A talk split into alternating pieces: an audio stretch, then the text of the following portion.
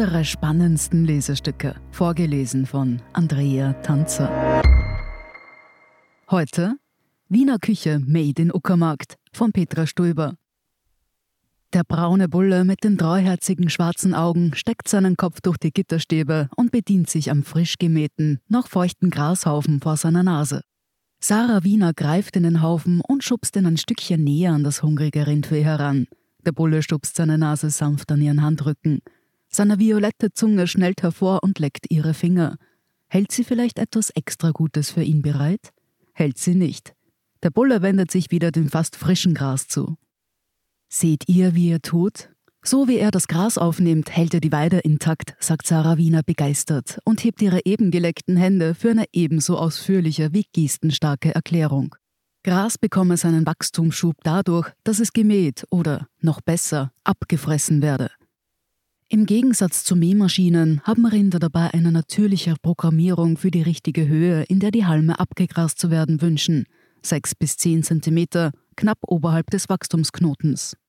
Rinder tun dies exakt so, wie es die Natur vorgesehen hat, da sie nicht über Zähne, sondern über Kauleisten verfügen. Damit können sie Grashalme nicht an der Wurzel abbeißen oder ausreißen. Sie schlingen ihre rauen, spitz zulaufenden Zunge um die Halme, fixieren und zermahlen sie zwischen ihren Kiefern. Das dermaßen abgesäbelte Gras auf der Weide erhält einen neuen Wachstumsimpuls. Sarah Wiener erklärt, eine Kuh produziert 10 Tonnen Dung pro Jahr. Das versorgt 10 Kilogramm Biomasse an Insekten pro Monat. Davon wiederum ernähren sich drei Störche ein Monat lang. Kreislaufwirtschaft. Alles klar? Deshalb hält Sarah Wiener hier auf ihrem Gut Kerko, rund 100 Kilometer nordöstlich von Berlin in der Uckermark, Rinder. Rinder, die mittels Natursprung gezeugt werden, monatelang bei ihren Muttertieren bleiben dürfen, von ihnen gesäugt werden und danach auf Weiden grasen. Eine gesunde Landwirtschaft brauche Tiere, sagt Wiener, denn es benötige diesen Kreislauf von Nahrungsaufnahme und Ausscheidung, Düngung, den Austausch von natürlichen Mineralien und Nährstoffen. Sie erklärt den Kreislauf mit ihren Händen, denen man anmerkt, dass sie zupackt. Unter ihren Nägeln sieht man die Farbe von Erde oder eingekochten Beeren oder beidem. Sarah Wiener war schon vieles in ihrem Leben. Die 59-jährige Wienerin begann im Teenageralter als Küchenhilfe in den Berliner Restaurants ihres berühmten Künstlervaters Oswald Wiener, der als theoretischer Kopf der Wiener Gruppe nach den Studentenunruhen 1968 ebenso skandalös wie einflussreich in der Kunstszene war. Von ihm und ihrer Stiefmutter lernte sie viel. In der Familie wurde immer gekocht. Sie machte sich einen Namen mit Caterings für Filmcrews, wurde selbst eine bekannte Köchin im deutschen öffentlich-rechtlichen Fernsehen vielleicht auch, weil sie, anders als ihre männlichen Kollegen, in Gemüse, Salaten und Früchten stets mehr als Sättigungsbeilagen und Dekor sah. Schon früh warb sie für einen verantwortungsvollen Umgang mit der Natur und den Tieren, die wir essen. Das brachte ihr eine kulinarische Reiseserie auf dem Kultursender Arte ein und Sarah Wiener wurde noch prominenter. Sie gründete eigene Restaurants und Bäckereien in Berlin, brachte eine eigene Produktreihe mit Aufstrichen und Marmeladen für den Supermarkt heraus alles bio hergestellt, ohne Zusätze, von ihr persönlich überwacht, eingekocht und eingeweckt. Nicht alles war erfolgreich. Die Produktlinie ist mittlerweile eingestellt, ihre beiden Restaurants gingen infolge der Corona-Krise insolvent. Habe sie, die Österreicherin, den Deutschen gelehrt, was gutes Essen heißt? Und sei sie am Ende dann doch nicht richtig verstanden worden? Das sind Klischees, sagt sie. Mein Vater war der Pionier. Der hat schon in den 1960er Jahren in seinen Lokalen weiße Tischtücher aufgelegt.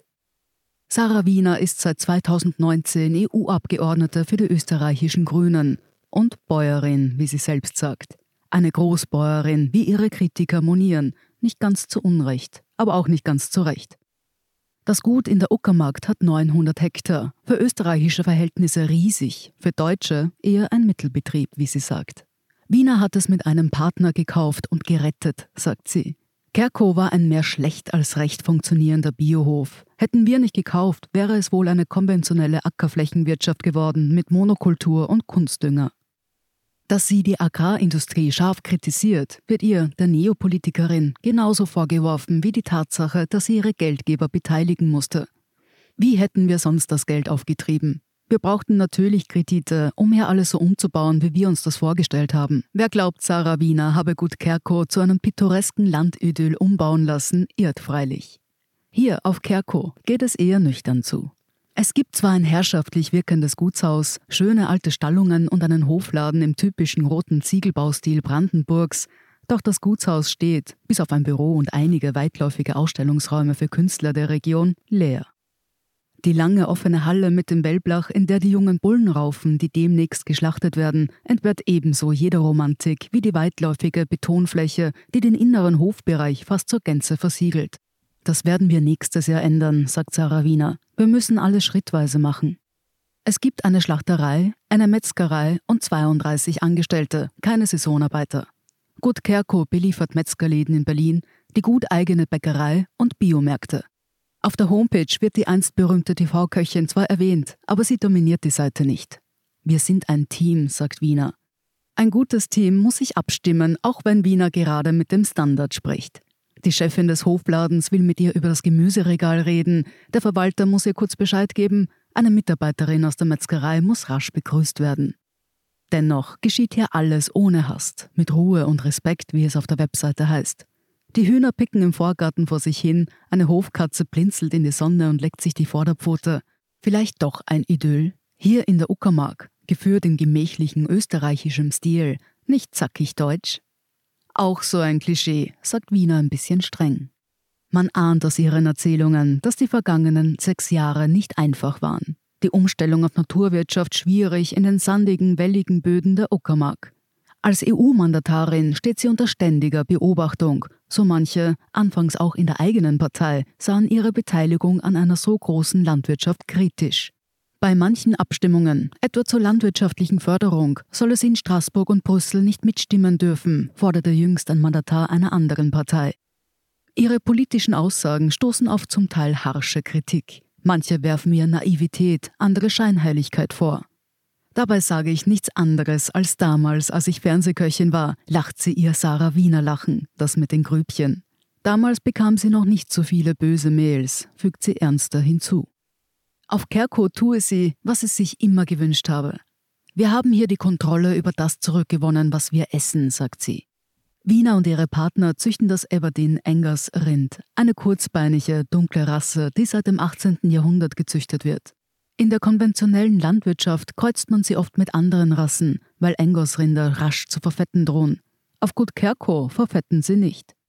Sie stehen auf der Weide, fressen Gras und tollen umher, bis sie am Hof warm geschlachtet werden oder auf der Weide immer öfter. Das ist für die Tiere nahezu stressfrei. Auch Bullen werden auf Kerko zu Fleisch verarbeitet. Sie habe nie akzeptiert, dass Hähne und Stiere sinnlos früh sterben müssen, weil die Agrarindustrie auf Geschlecht züchte, sagt Wiener. Ich hatte schon vor Jahren ein T-Shirt mit der Aufschrift Herr mit der Männerkote.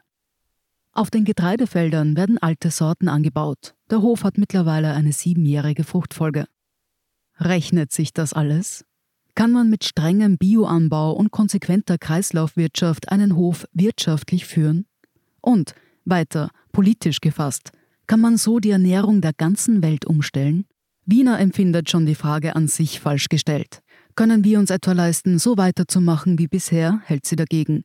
Nicht biologisch, regional und nachhaltig hergestellte Lebensmittel seien zu teuer, sondern die Produkte der konventionellen Landwirtschaft zu billig. Würden all die Warenkosten ehrlich berechnet, für Zusatzstoffe, chemische Prozesse, medikamentöse Behandlung von Tieren und absurde Transportwege sowie die Ausbeutung von Menschen eingerechnet, dann wäre wohl konventionell hergestelltes Essen teurer als jedes Bioessen, sagt Wiener. Jetzt dagegen zahlen die Gesellschaft und die Natur drauf.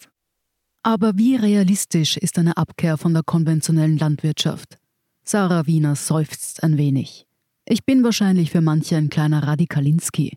Mein Wissen verpflichtet mich zu einer klaren Haltung. Wir haben immer weniger Zeit. Je länger wir warten, desto schwieriger wird es umzukehren. Und eine Abkehr vom jetzigen System sei absolut notwendig.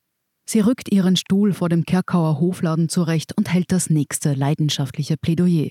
Für Tomaten, die nach Tomaten schmecken und auch unterschiedlich in ihren Sorten.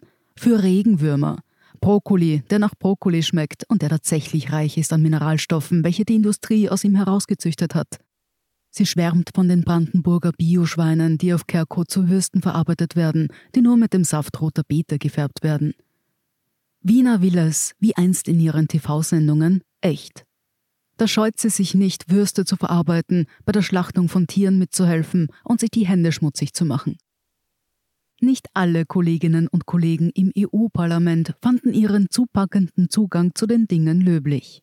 Viele haben geglaubt, ich will nur spielen. Es gibt auch einen Promi Malus, sagt sie. Mittlerweile wisse man, dass sie ihr politisches Engagement ernst meine.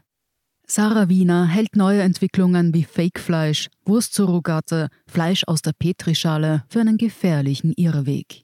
So etwas herzustellen kostet unendlich viel Energie und Ressourcen. Wenige halten die Patente. Nährlösungen sind oft aus Kälberföten gewonnen. Es gibt keinen Nutzen für die Natur selbst. Im Gegenteil, Natur soll ja überflüssig werden. Kurzum, ein Tier nicht zu töten, heißt noch nicht gut zu Tieren zu sein, ruft Wiener und verweist auf ihre Initiative für Mindeststandards zur Putenhaltung. Und eine Kuh wird weniger Methan rülpsen, wenn sie gesundes, wesensgemäßes Futter bekommt.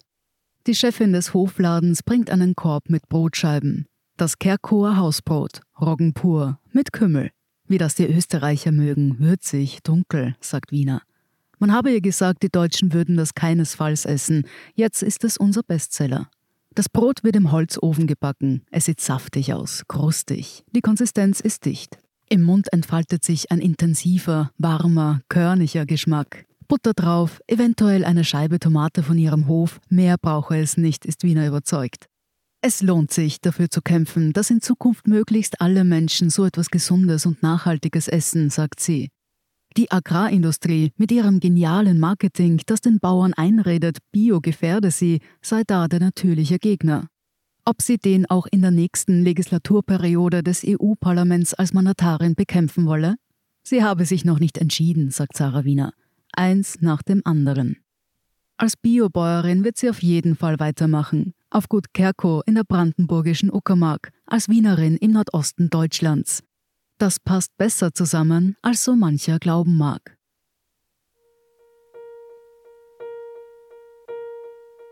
Sie hörten Wiener Küche Made in Uckermark von Petra Stoiber.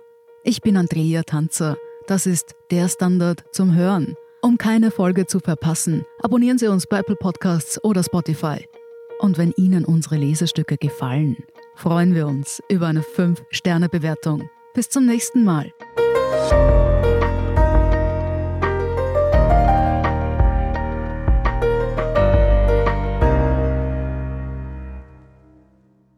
Guten Tag, mein Name ist Oskar Bronner. Ich habe den Standard gegründet, weil es damals keine Zeitung gab, die mit den Menschen auf Augenhöhe kommuniziert hat. Guten Tag, mein Name ist Michael Grill und ich lese den Standard, weil genau das wichtig ist. Fundierte Berichterstattung, die erklärt und nicht belehrt. Der Standard, der Haltung gewidmet.